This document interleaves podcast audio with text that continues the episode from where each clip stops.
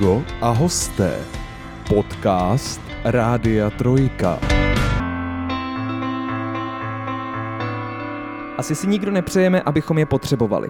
Nad jejich existencí nijak zvlášť nepřemýšlíme. Teda hm, do toho okamžiku, než nám je nejhůř. Pak si najednou vzpomeneme a dost sobecky předáme odpovědnost za svůj život do jejich rukou. A čekáme od nich možná leckdy i víc než zázraky. Zdravotníci, záchranáři, lékaři, sestry a bratři. O nich dneska budeme mluvit s člověkem, který se rozhodl život věnovat tomuto nedoceněnému povolání. Hostem dnešního podcastu Amigo a hosté je Alex. Alexi, vítej. Ahoj. Uh, budeme ti říkat Alex, i když vůbec nevíme, jestli se tak jmenuješ.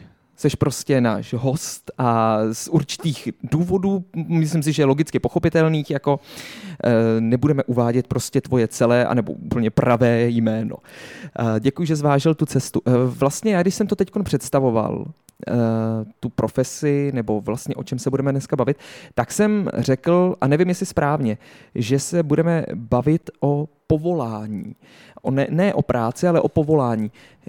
Vnímáš jakoby tady ty medicínský obory všechny, že vlastně jsou určitým povoláním? Že to není jako práce, ale povolání prostě. Ve směs eh, ten zlom mezi posláním, povoláním a tak dále, nebo čistou prací je eh, pro hodně lidí strašně malý, pro spoustu lidí zase hrozně velký. Někdo to vnímá čistě jenom jako práci, chodí tam kvůli určitému výdělku, nebo aby z toho měl nějaký nevím, prostě nechci říct, že požitek, ale něco takového. A pak jsou lidi, kteří to berou jako poslání a to povolání určitým způsobem uh, naplňuje. Vlastně dává jim, dává jim to, co oni potřebují. Tím, že pomáhají třeba těm lidem nebo uh, starají se o ně a tak dále, tak uh, ne, nevím, jak to víc popsat, ale určitým způsobem je to prostě naplňuje. Pro tebe to je povolání? Nebo pro zaměstnání? Mě to, pro mě to je povolání. To jsem si tak nějak vlastně i tajně myslel. A pro mě jako pro lajka, který v životě v tomhle oboru nepracoval a zaplať pámu, doufám, že ani pracovat nebudu, protože bych nebyl rozhodně prospěšný nikomu, spíš naopak, tak pro mě jako zvnějšku to je povolání, protože jestliže se člověk vydá na takovouhle náročnou dráhu, tak eh, prostě tomu obětuje téměř vše a nemůže to podle mě dělat v zásadě jenom pro peníze, to jako asi by úplně nefungovalo. Kdybychom to měli vzít nějak postupně, pro tebe medicína nebyla úplně životním snem, že jo? Uh, pro mě určitě nebyla medicína jako životním snem. Já úplně původně jsem se chtěl věnovat umění anebo něčemu podobnému a mamka zase byla toho názoru, že chtěla, abych šel uh, na Gimple, Nicméně po podání obou dvou přihlášek jsem se ani na jeden Gimple nedostal.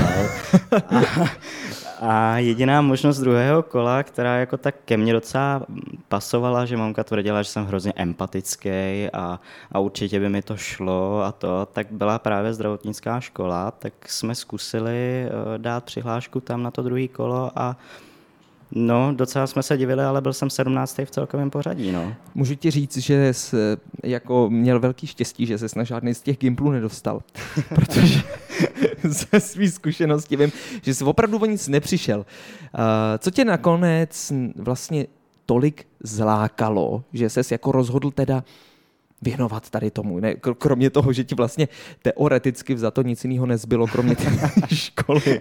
Ale to ještě nutně jako neznamenalo, že se tomu budeš později věnovat, že jo? Tak co tě nakonec přesvědčilo o tom, že by se chtěl tady tomu náročnému oboru věnovat?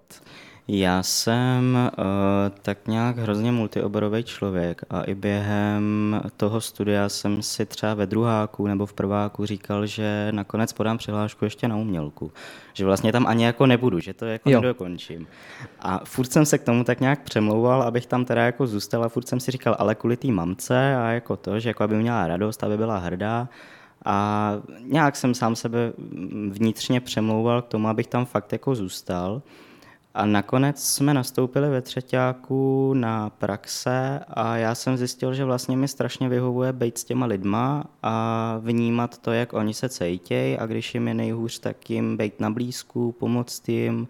A vlastně mě určitou, um, určitým stylem mě vlastně jako to nabuzovalo k tomu dalšímu žití, proč tady jako bejt a přece jenom se taky říká, že třeba když jsou psychologové nebo to, že sami jsou nevyrovnaný, já si myslím, že určitým způsobem to uh, pasuje i na ty zdravotníky jako takový, že každý má ve svém životě nějaký problém a snaží se ho řešit tím, že to kompenzuje u těch druhých. Takže, takže asi to mě tak nějak jako přemluvilo k tomu nakonec, nakonec tam být. A u tebe to vlastně ještě bylo jako znásobený, já bych řekl, vlastně tím, že ty jsi začínal na té střední zdravotnické škole v období, který pro tebe jako i osobně nebylo vůbec snadný. No, nebylo, no takže ty jsi jako, takže je možný, že vlastně to by to nesmírně jako i mohlo pomoct vlastně ten kontakt jako s tím pacientem a tak jako obecně. Já bych řekl, že jo. Eh, vlastně v tom období jsem já sám, jak si ty řekl, vůbec na tom nebyl dobře a byl jsem hrozně nevyrovnaný, trpěl jsem hroznýma depresema a přiznám teda i jako veřejně, že jsem byl v tu dobu na práškách a ten kontakt s tím pacientem, ač mi vlastně normálně sociální kontakt hrozně vadil, tak tenhle ten kontakt mě vlastně umožnil být někým úplně jiným. V tu chvíli vnímat jenom toho pacienta a soustředit se na jeho potřeby a ne na svoje. Vlastně mi to pomohlo se hrozně odprostit od toho svého vlastního cítění hmm. a, a jako hrozně mi to pomohlo. Vždycky jsem z těch praxí odcházel tak jako úplně na jednu stranu znovu zrozený. Víš, jako že máš najednou takový ten plán toho, co chceš dělat a co vlastně, jako že si k něčemu konečně přijdeš, že nejseš úplně nic. To je dost dobrý. To se mi moc líbí. Uh, ta škola jako samotná byla těžká pro tebe? Byla. Byla, byla těžká. Co na ní bylo nejtěžšího? Jako uh, učivo, nebo praxe, nebo nevím, režim té školy, nebo co to bylo?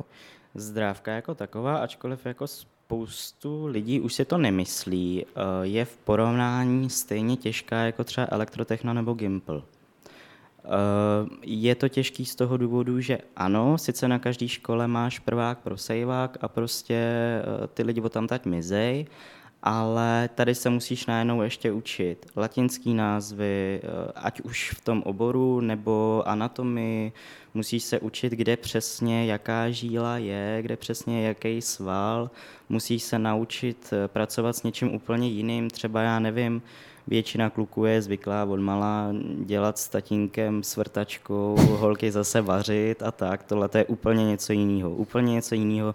Ty si musíš uvědomit, že vlastně, když jdeš něco dělat, tak nemůžeš ublížit sám sobě, ale tomu druhému. No.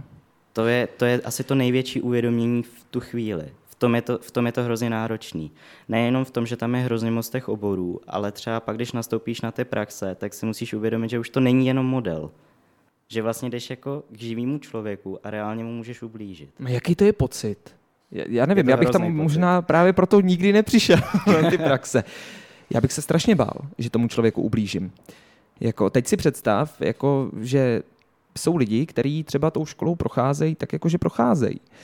Nejsou úplně zdatní jako studenti, nevěnují tomu tolik a teď jako dostanou se taky do styku s tím pacientem. Je to hrozný pocit je to fakt příšerný pocit. Sám můžu říct, že pár takových jsem měl ve své třídě. Je to blbý říct, ale měl jsem jich tam pár. A můžu říct, že teda jako se vším štěstím ani jedna ta osoba nedělá ve zdravotnictví. No tak zaplať pán Bůh. ne, je tohle to je hodně blbý. Jako já se toho třeba vždycky bojím, co by v roli pacienta.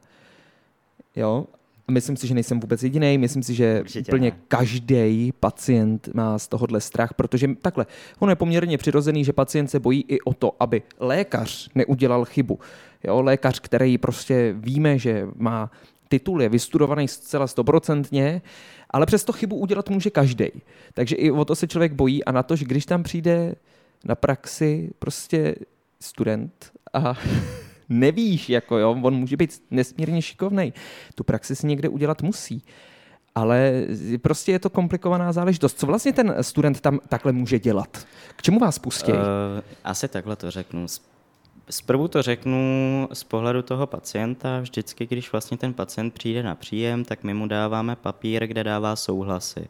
Jsou to souhlasy ohledně GDPR, ohledně všech možných věcí a jedním z těch souhlasů je i to, jestli souhlasí, aby se o něj starali studenti.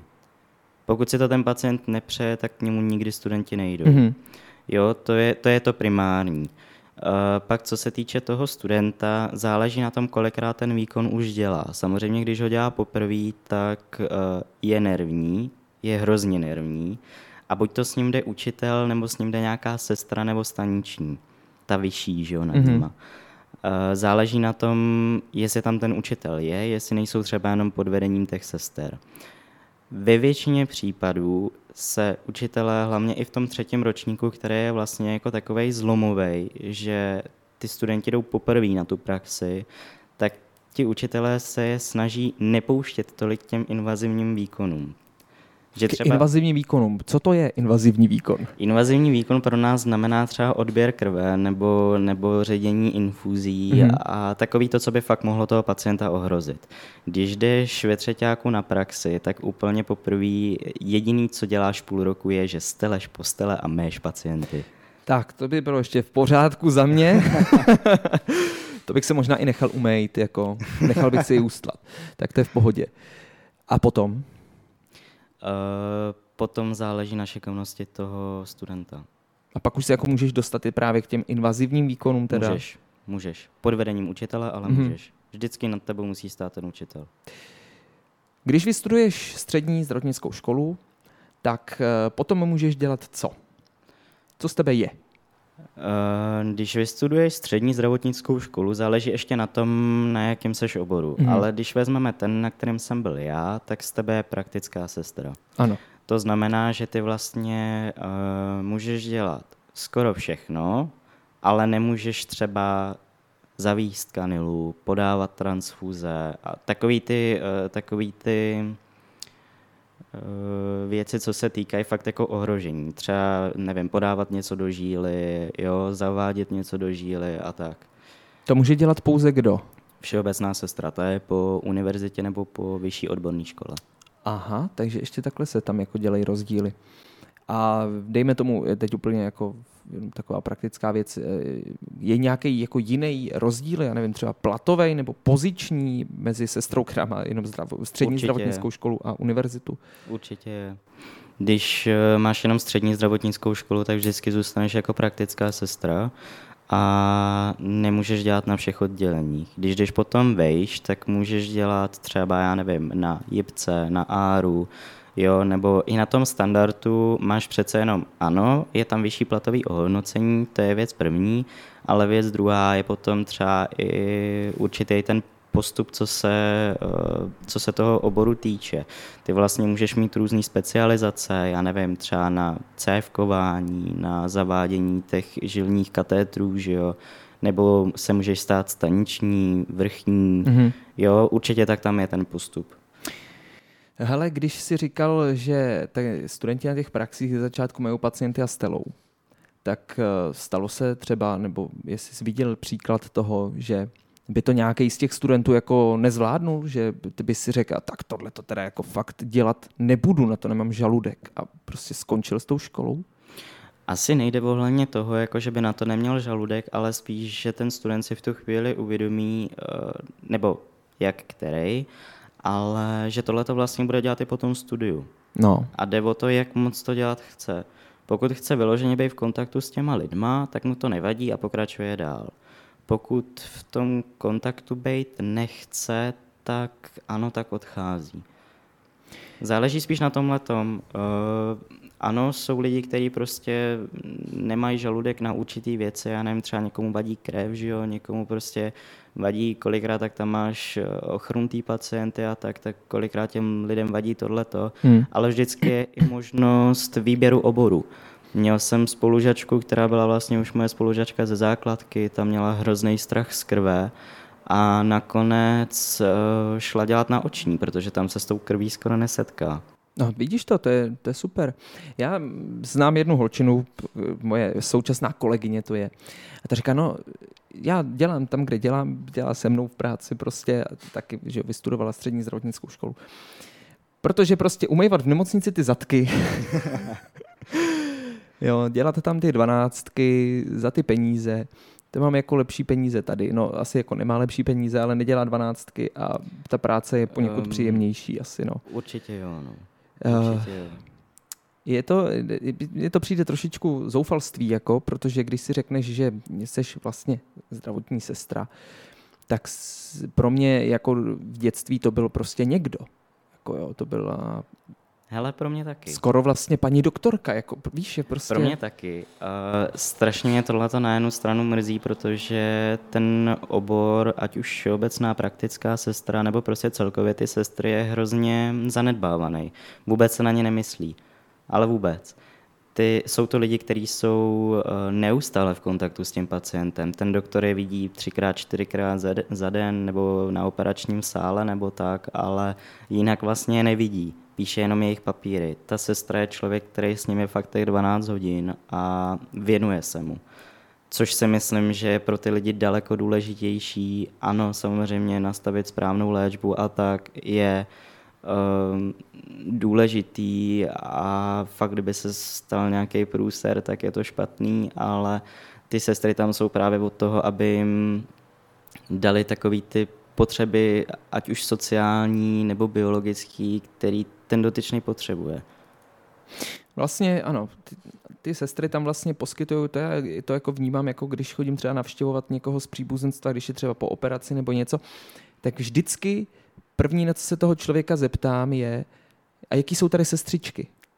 Protože ta sestra ti vlastně dělá den, ta ti tam dělá ten pobyt. Jaký tam jsou ty sestry, jak se k tobě chovají, jo, když jsou prostě milí, příjemný, hodný, ochotný, tak hnedka podle toho se ten člověk tam cítí jinak, protože to není komfortní prostředí nemocnice pro nikoho z nás. Že jo? tak si myslím, jako, že ta sestra ti dokáže z toho udělat ten pobyt jako velmi příjemný, když to prostě opravdu, jak říkáš, ten doktor jako přijde na vizitu a zdar a sílu, jako, ale... Nám vlastně tenkrát už na střední bylo říkáno, že sestra je ten, kdo zajišťuje program pacienta na den. Ano, to sedí. to, to, je, to je pravda. Alexi, co s tebou bylo po střední škole? Uh, po střední škole jsem se rozhodl, že půjdu na zdravotnického záchranáře, protože mi to přišlo jako pro kluka takový, jak to říct, um, strašně úctyhodný povolání. Přišlo mi to, jo, máš tam spoustu adrenalinu a tak a, a vlastně jako uh, uniformy a přijdeš si jak prostě někdo, když jako kráčíš po ulici No a pak jsem zjistil, že to tak vůbec není. Jak to, že to tak není? Uh, není. Já jsem si vždycky myslel, že když jezdíš se záchrankou, tak nikdy nevíš, co tam na tebe čeká, co se může stát a to. Byl jsem tam na praxi a zjistil jsem, že vlastně i ta záchranka je hrozný stereotyp. A že pokud nejseš někde třeba na horách nebo někde um, na nějaký samotě u lesa, tak vlastně se ti tam omývá furt jedno a to samý. A v tu chvíli mě to hrozně přestalo bavit. Prosím tě, to, to, to je jako pro mě nepředstavitelný, že by práce záchranáře byla nudná vlastně, jako, nebo stereotypní. Mně to tak přišlo. Přece jenom každý pacient, jako já chápu, jsou věci, které jsou jako častější, se kterými se setkáš dnes a denně, ale jsou přece určitě nějaký jako zajímavý věci, každý den se objeví někdo s něčím novým, nebo, nebo ne? Um, to určitě jo. Zase jako to není, že bych chtěl říct, že vyloženě jako záchranář je čistá nuda a nic to neznamená a ty chlapy jako tam nebo i ženský, že jako eh, nedělají nic a to, to vůbec ne. Kolikrát mají fakt hodně náročnou službu a kolikrát tam fakt vidíš nevýdané věci, ale zjistil jsem, že pro mě to asi úplně není. Já jsem pak zjistil, že uh, potřebuju být víc v kontaktu s těma lidma hmm. a víc jako s nima mluvit, než být prostě jenom převozka, než prostě jenom převážet na další oddělení. Hmm. Zažil jsi v té své záchranářské praxi nějakou opravdu extrémně náročnou pro tebe, extrémně náročnou situaci, která, která ti třeba utkvěla v hlavě? Že jsi říkal, jako tak tohle, to jsem jako sáhnul fakt jako na dno.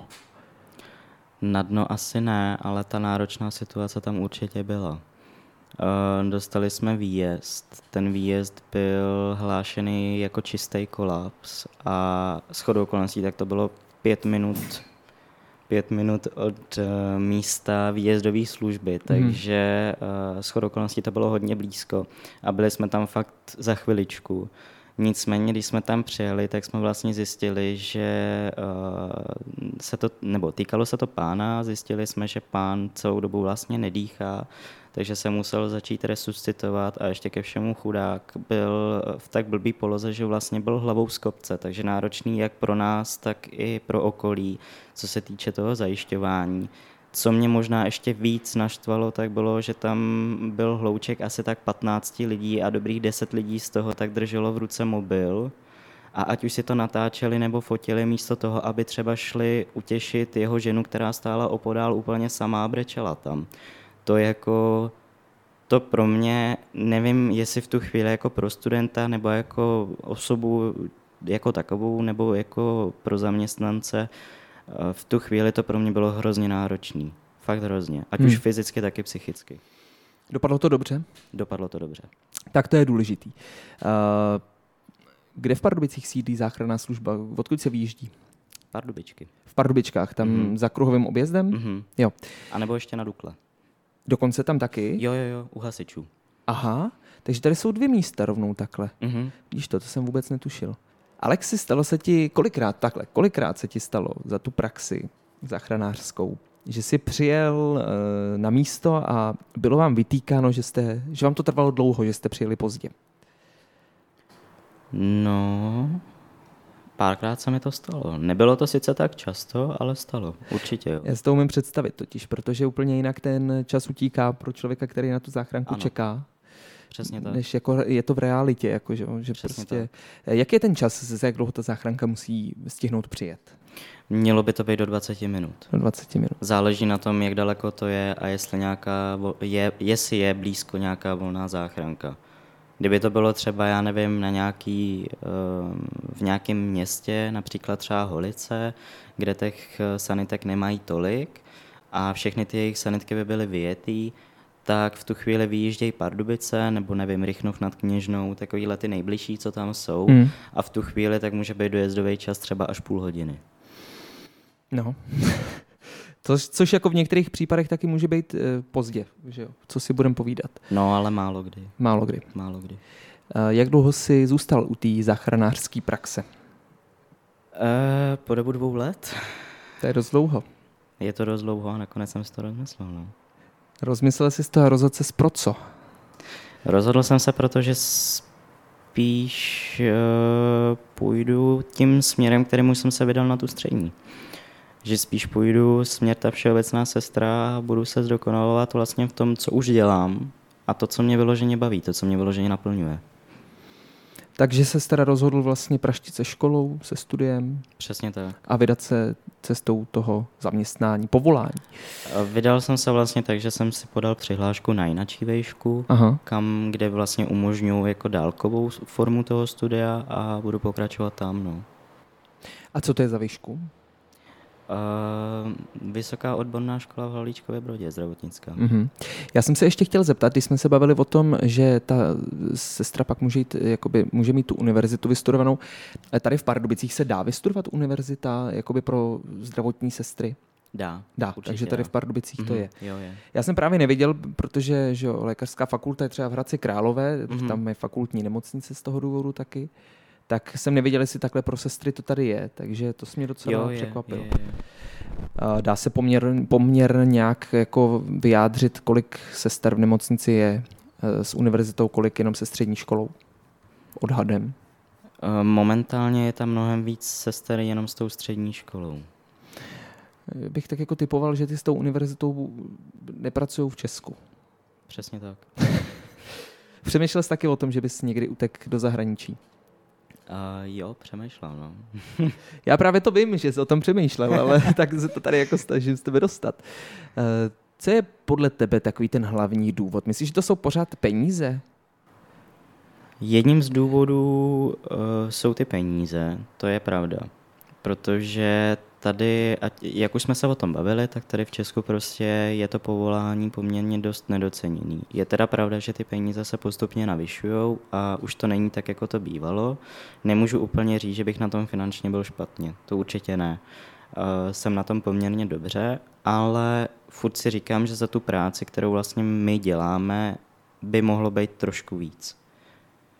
Eh, další důvod, tam je to, tam je to hrozně složitý. Další důvod může být třeba to, že eh, tady dělá ta sestra asi delší směny a daleko víc věcí během té služby než v zahraničí.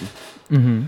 Protože v zahraničích mají třeba kolikrát víc těch sester na směně, nebo uh, tam mají od všech těch oborů vlastně ať už víc sanitářek, víc ošetřovatelek, eh, víc těch sester, víc doktorů, tak nevím, no, je možný, že ty lidi zdrhají kvůli tomu. Já si myslím, že to může být hodně z tady toho důvodu. Jak velký podstav v současné době z pohledu zdravotních sester je v Česku, v Pardubicích? Určitě záleží spíš na oddělení. Je oddělení, kde mají eh, dost sester, nemají vůbec žádnou nouzi a ty sestry tam zůstávají a je oddělení, kde mají neustále podstav. Čím to může být? Je to vedením toho oddělení? Může být, ale nemusí. Vesměs může, může to být třeba jenom na náročnosti práce, protože ne každý oddělení je samozřejmě na psychiku úplně stejný. Hmm. Jsou oddělení, které jsou na psychiku daleko náročnější a jsou oddělení, které jsou eh, na psychiku daleko jednodušší. Může to být tím letím, nebo to pak může být právě vedením, anebo to může být i celkově, že, že si třeba kolektiv nesedl. Dá se říct, jak, jaký by měl člověk, který bude dělat tady to povolání, jaký by měl být? Dá se to nějak jako aspoň vypíchnout, nějaký základní věci, který by podle tebe měl mít? Určitě jako existují určitý uh, ty standardy nebo to, co by sestra měla mít a jaká by měla být, ale zároveň um, Myslím si, že to je hodně o člověku. Určitě by ta sestra měla být empatická, aby dokázala soucítit s těma lidma, protože nikdo neví, co ho v tom životě potká a i když ta sestra třeba bude nepříjemná, protože jí v životě nic nepotkalo, nebo ba naopak, protože jí toho potkalo až moc, tak by se měla uvědomit, že uh, každý na to reaguje jinak. Jo, někdo ty stresové situace prostě snáší líp, někdo hůř záleží čistě jenom na té osobě. Pak určitě by měla být milá, měla by mít snahu se učit dál a nevím, no. Asi to mně jako přijde takový ty... jako dost zásadní podle mě pro tu práci. Eh, zkus teďkon, prosím tě, já vím, že to nebude snadný, ale zkus to nějak laicky popsat tvůj pracovní den. Jo, tak je to hodně ze široka za to, ale třeba jako tak, co je asi zhruba náplní tvojí práce, ale tak, aby jsme to, aby jsme to pochopili. Takže nějak jako opravdu laicky, jenom jak vypadá tvůj pracovní den. Přijdeš do práce, co se stane? Záleží na tom, jestli je operační den nebo ne. tak si vezměme operační den. Tak. Dobře, operační den, fajn.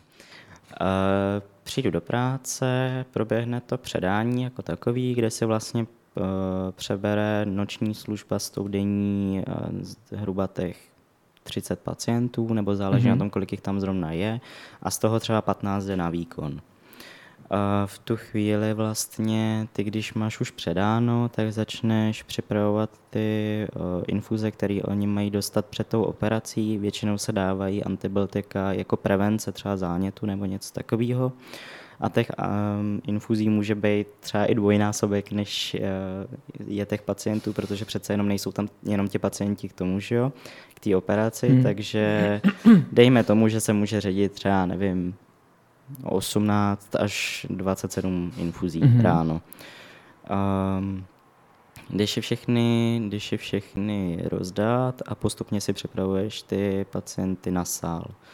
Pak vlastně postupně všechny navážíš, s tím navážením začínáš v 8 hodin ráno a mezi tím se ještě musí stihnout samozřejmě uslat postel, umýt pacienty, vizita, jo, všechny takovéhle ty základní věci v 8 hodin začneš uh, ty pacienty navážet teda na ten sál a postupně čekáš, uh, v kolik ta operace skončí a kdy oni ti dají, um, my tam máme takový zvonky, že jo, tak kdy oni ti dají jakoby signál, že ta operace skončila, aby ty jsi došel pro toho pacienta. Mm-hmm. Protože my máme ty operační sály přímo na patře. Eh, když si přebíráš toho pacienta, tak ho dovážíš zase zpátky na pokoj a vlastně začínáš um, My říkáme premedikovat, což je jakoby připravit toho dalšího, až ho znova navezeš. Mm-hmm. Takhle pokračuje zhruba s těma 15 lidma, že jo, který ti můžou trvat až třeba do, do dvou, do tří, do čtyř hodin do odpoledne, podle toho, jak jsou ty operace náročné a během toho zase uh, naředit polední infuze, rozdat polední léky, když tam máš nesoběstačný pacienty, tak nakrmit ty pacienty, že jo, v oběd a mm, různý vyšetření, konzultace a tak dále. No a když máš zhruba tu čtvrtou hodinu, tak uh, začneš vlastně připravovat uh, během toho, co monitoruješ ty pacienty na pooperačních pokojích, tak začneš potom připravovat už zase věci na ten večerní běh toho oddělení, což je vlastně, že zase začneš připravovat ty večerní infuze, večerní léky, večeře rozdávat a mm, píchat různé ty injekce, že třeba na ředění krve, jak se dávají preventivně a tak dále. No. To vypadá jako dlouhý maraton, ve kterém se děje pořád to samý dokola v několika denních fázích. Skoro. No, divil by se, kolik věcí tě tam dokáže překvapit každý den. Co tě tam dokázalo naposled překvapit? Naposled překvapit? Zkus vzpomenout na něco zajímavého.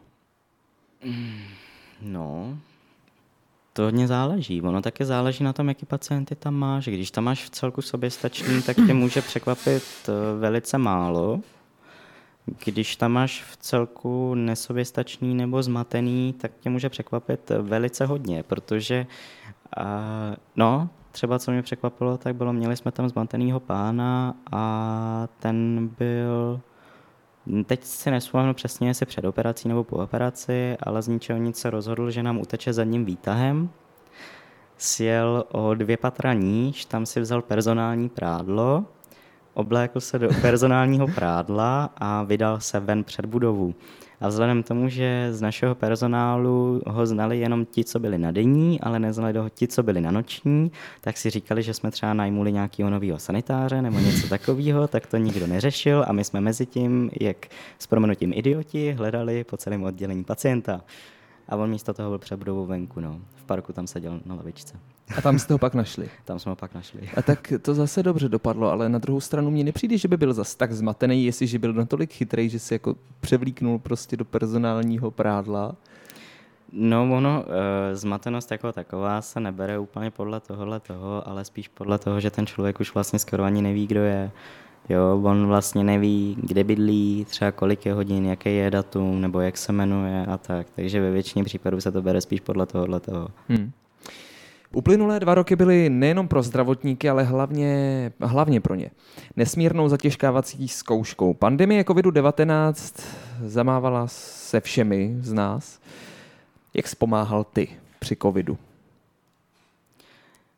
Um, během covidu to vlastně, já jsem tam, já jsem nepracoval v nemocnici úplně od začátku, já jsem tam vlastně začal pracovat v září minulého roku mm-hmm.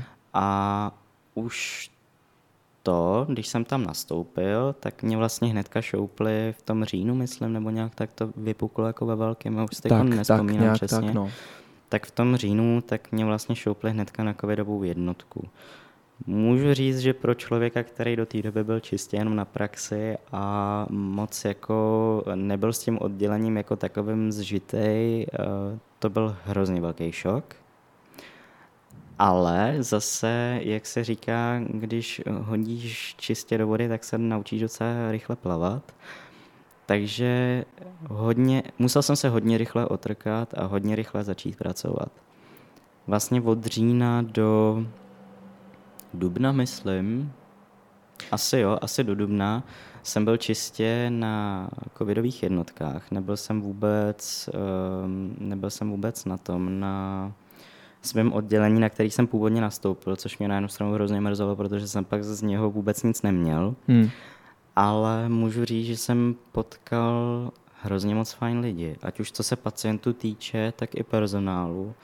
Se spoustou lidí jsem si hrozně sedl a poznal jsem hrozně moc um, fajn osobních příběhů. Fakt jako, až jsem tohle to nečekal, jak tam ty pacienti leželi dlouho, tak člověk měl chvílema i čas na to se s nima pobavit, nebo sami od sebe přišli, nebo to.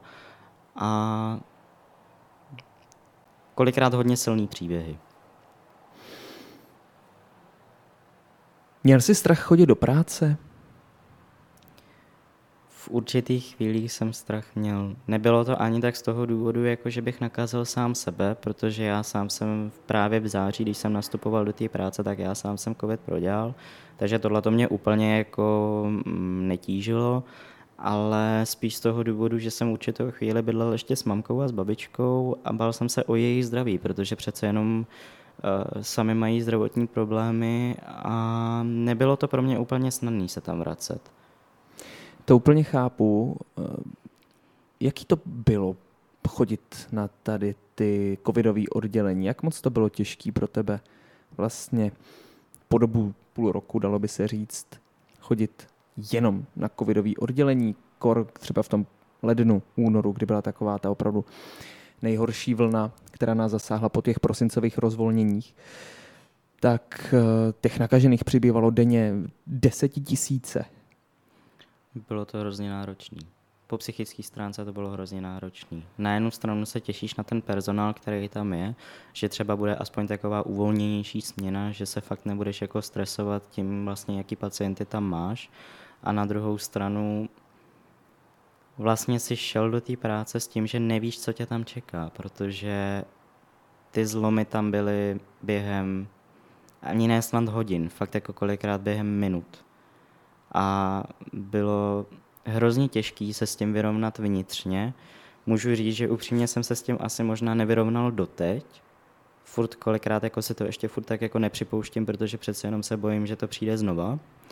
Takže si nepřipouštím, že by jako nějaký ten konec byl a furt přemýšlím nad tím, jako jaký to tam vlastně bylo a furt se snažím si vzpomínat spíš na to hezký, než na to špatný.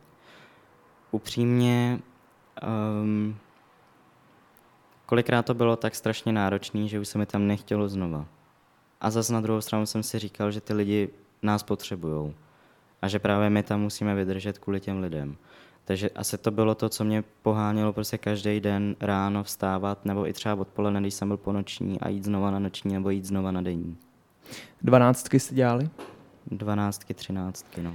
Já si pamatuju, že eh, právě v této době moc jsme se neviděli, protože ty jsi byl pořád v práci a, a teď ještě jako, že já jsem taky chodil do práce a to, ale vím, že jsi mě vyprávěl nějak uh, to, že se zbavil s nějakým anesteziologem nebo s nějakým lékařem, nevím přesně už, a že ti říkal, že už, já nevím jak dlouho, několik týdnů snad neviděl svoji rodinu. Uh, jo, byl jsem tenkrát, to bylo, myslím, že to ani nebylo u mě na oddělení, ale že jsem byl někde na praxi, já teď nevím přesně. Uh, Mm, bavil jsem se s jedním doktorem, byl to mm, doktor z Ára a je teda pravda, že jsme si z něho dělali ze začátku jako srandu, že už tam je zase a že se evidentně jako doma nudí. No a pak bohužel vlastně přišlo takový to prozření, protože on nám řekl, že doma už nebyl asi tři týdny nebo měsíc. No. Byl pořád v práci. Byl pořád v práci. Měl buď to služby, nebo měl potom ještě příslužby svoje normální směny na jednom oddělení, na druhém oddělení. No. Dokázal se v té době covidový nějak odreagovat mimo práci, abys na to nemyslel? Podařilo se ti to nějak? Moc ne. Upřímně můžu říct, že na to ani nebyl pořádně čas. Jako kolikrát jsem se snažil se odreagovat, když to šlo, tak uh, někam jít, třeba se i jenom projít, nevím, do parku, do přírody nebo to. Um, ale spíš na to ten čas nebyl. No. Když denně přibývalo 20 tisíc nakažených, co se ti honilo v hlavou? Měl jsi nějaký myšlenky, já nevím, třeba mě hrozně v té době vadili eh, odmítači roušek, jako, jo, prostě a lidi, kteří který chtěli bojkotovat za každou cenu ty opatření a tvrdili, že prostě jedině rozvolnění nás zachrání a ta, že to je omezování svobody a toto. Tak to mě hrozně vadilo v té době prostě, že ty lidi mě přišlo, jak když si nevážejí lidských životů. Měl jsi něco ty, co jako se ti honilo hlavou, co ti hrozně tenkrát vadilo? Hele, já jsem měl asi neustále pocit zlosti. Nevím, jestli upřímně na ty lidi, kteří to odmítali nebo ne, protože chápu zase, že chtěli svoji svobodu, kterou měli předtím. chápu, že uh, ty chaotický mm, ty chaotický zákony a tak, který se najednou vlastně dávali v potaz, tak jako pro ně byly vlastně nesmyslný, protože v jednu chvíli se to rozvolnilo, pak se to zase, uh, pak se to zase zastavilo a chápu, že jim to lezlo na nervy. Upřímně nemůžu, nemůžu říct, že bych na ty lidi byl úplně naštvaný, protože za prvý, oni to neviděli ani v těch nemocnicích, a za druhý, média ze začátku hrozně všechno zveličovala, stejně tak, jako to dělají doteď. Ze začátku.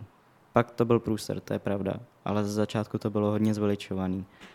A můžu říct, jak třeba vláda neustále říkala, že eh, v nemocnicích přestává být místo pro pacienty a tak.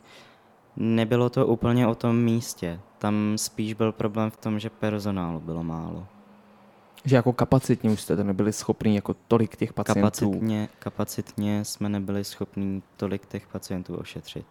Protože ano, v tom určitém seznamu máš prostě napsaný, kolik je, nevím, kolik jakože je těch um, zdravotníků v celé České republice a tak, ale nikdo už se neuvědomí, že ne každý zdravotník se tomu vlastně věnuje, že jako ne každý zdravotník v té nemocnici opravdu dělá že třeba, já nevím, někdo dělá u obvodního lékaře, někdo nedělá v tom zdravotnictví vůbec, nebo někteří zdravotníci, kteří byli v těch nemocnicích předtím, tak museli třeba být s dětma doma. Jo, že vlastně v té nemocnici ve finále zbyl jenom zlomek těch lidí. Hmm. Plus ještě, že u vás určitě to taky se někdo nakazil, takže Přesně prostě tak. vypadl zase z toho mm-hmm. procesu. Takže to muselo být hodně, hodně náročný. Vzpomeneš si na nějaký případ z toho covidového období, který ti utkvěl v hlavě? Zase se zeptám takhle. Nějaký silný. Těch případů by bylo hrozně moc, ale upřímně nevím, jestli v ohledu k těm lidem, kteří tam byli, jestli by bylo dobrý je říkat. Takže takže se spíš omlouvám, ale tohle to asi vytahovat nebudu, protože vím, že eh, ať už třeba to nemusí ani jako vyloženě poslouchat přímo oni, ale může to být třeba i nějaký jejich příbuzný nebo to, tak tomuhle tomu se spíš, spíš eh, vyhnout této otázce.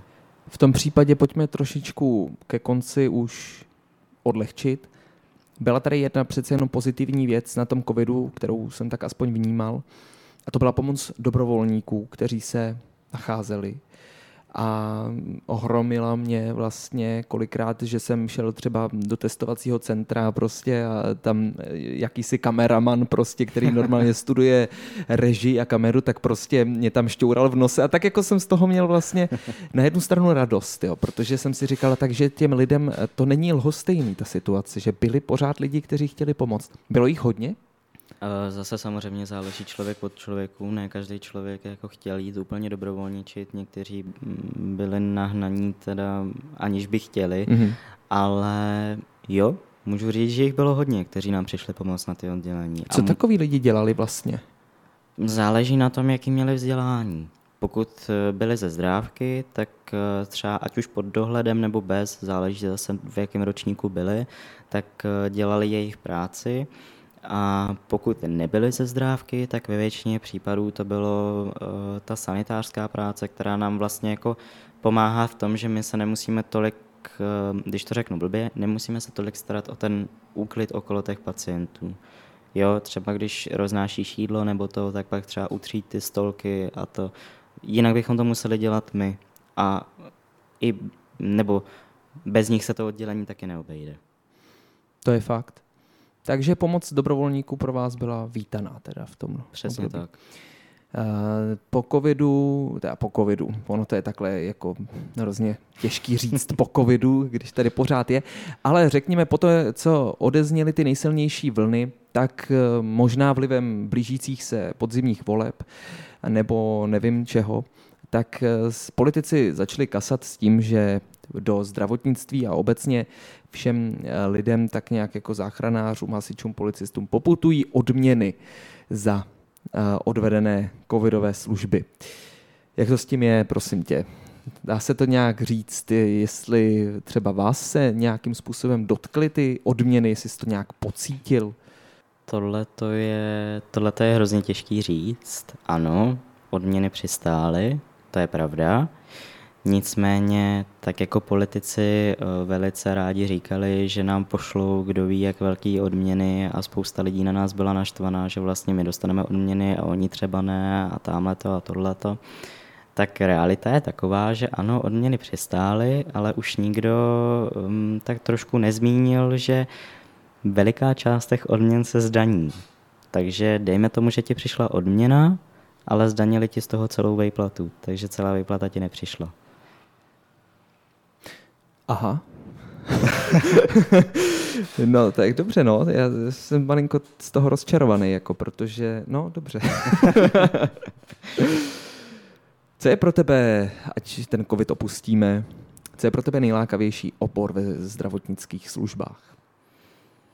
Já momentálně miluju svůj obor. Je to jeden z takových těch podchirurgických oborů, z těch menších a zbožňuju ho, mm-hmm. můžu říct. Je mm, hrozně pestrý, je tam uh, hrozně moc věcí, také právě co se ti může z minuty na minutu změnit. A já ve svém životě, to ty moc dobře víš, já ve svém životě mám velice rád adrenalina a velice si ho užívám. Myslím, že už to pochopili všichni posluchači z dnešního rozhovoru. A, takže to, takže mm, tohleto oddělení mě opravdu hodně naplňuje, ale teď momentálně mě trošku láká i ty interní obory. Ono přece jenom každý eh, vlastně máš dvě primární tyhle ty odvětví, interna a chirurgie, ale z toho je ještě x dalších větviček, který zasahují úplně někam jinam. A můžu říct, že každý zdravotník si nějaký té větvičce je úplně jedno jaký, protože všechny jsou důležitý tak si tam najde to, co přesně ho zajímá. No. Setkáváš se někdy s tím u pacientů, že si opravdu váží vaší práce, že si uvědomují to, co pro ně děláš? Nebo to považují spíš za nějakou jakousi samozřejmost? Můžu říct, že za normálních okolností to většinou ty lidi vnímají jako samozřejmost. Vnímají to jako, že my jsme si to vybrali a tím pádem je to prostě naše povinnost tohle to dělat. Um, rád bych řekl, že to asi takhle úplně není. Ano, my jsme si to vybrali, ale není úplně naší povinností být vyloženě ten empatický, být vyloženě ten milej a tak. Kolikrát, když ten pacient je na nás uh, eh, hnusný, tak neříkám, nejsme na něj hnusní, ale taky dáme trošku najevo, že se nám to úplně nelíbí. Uh, v tomhle tom byl na jednu stranu krásný ten covid, že ty lidi nám fakt byli vděční. Ty lidi fakt byli vděční, fakt nám děkovali, fakt odcházeli s úsměvem na tváři hmm. a můžu říct, že tolik poděkování jsem snad ať už za praxi nebo i za tu práci neslyšel, tak jako během toho covidu. Stává se ti taky náhodou někdy to, že kovářova kobila chodí bosa, tedy že když ty potřebuješ eh, s nějakým zdravotním problémem, tak to necháváš na poslední chvíli? Stává se mi to hodně často. Úplně tak jako nenápadně to zašeptám. Jo, stává se mi to, no. Uh, ono ještě krásnější je totiž to, že se říká, že nejhorší pacient je zdravotník. Bez pochyby. A proto jakoby uh, málo který personál chce toho zdravotníka vidět na tom svém oddělení. Uh, jo, no. Oddaluju to, co, tam, co nejvíc to jde vždycky. Dokud to fakt není nejhorší. tak my ti přejeme, aby to pokud možno nebylo nikdy nejhorší. Ať se ti daří a děkujeme moc za návštěvu, Alexi, a za příjemný popovídání. Taky děkuju. Měj se hezky, ahoj. Ahoj. Amigo a hosté. Podcast Rádia Trojka.